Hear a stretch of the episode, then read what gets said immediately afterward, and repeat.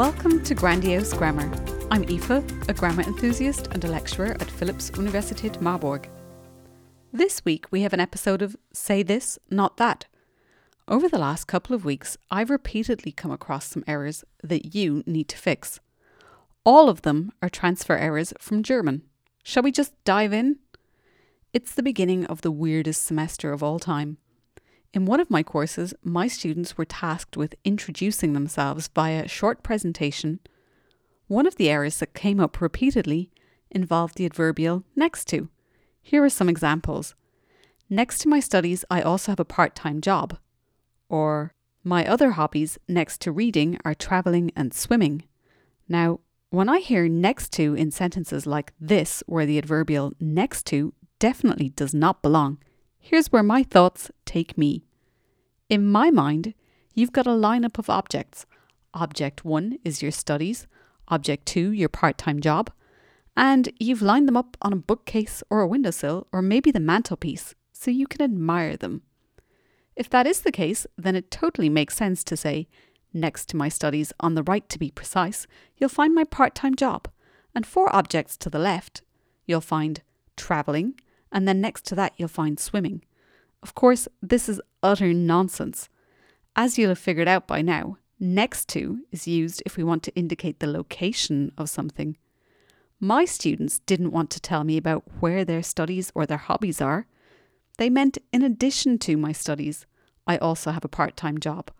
Or, in addition to reading, my other hobbies are travelling and swimming. They've taken the German word neben and transferred it directly into English, but it doesn't work because we need a linking adverbial of addition to create a construction with the same meaning in English. Here's one with a preposition and a location. When a German wants to let you know who they sat with or beside, they'll say something like, I sat on a table with Jan Mira.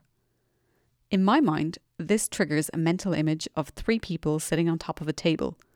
Then I'm at the next level of trying to figure out how sturdy this table must be to take on the weight of three adults. In English, you sit at a table. To sit on a table would be on top of it. This error is triggered by the German preposition an, which can mean in, at, on, to, upon, of, or by.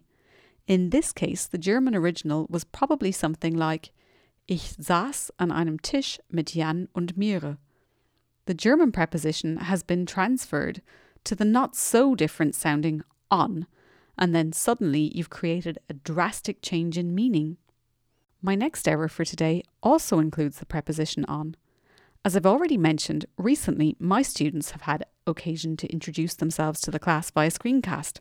So they've been using photos and maps and all sorts of fun stuff to tell me about themselves and where they come from and how they envision their futures.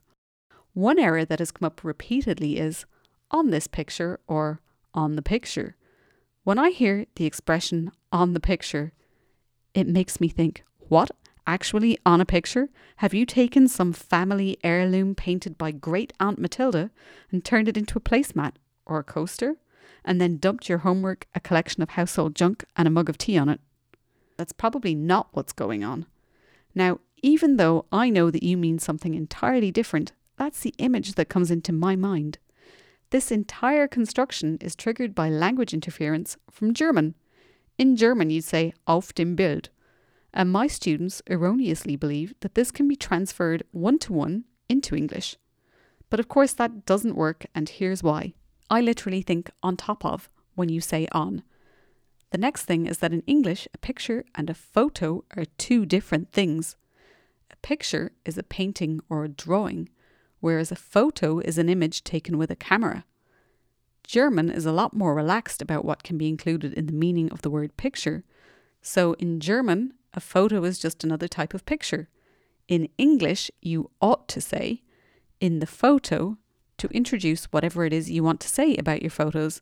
As you all know, these errors that arise from first language interference are amongst the most difficult to resolve.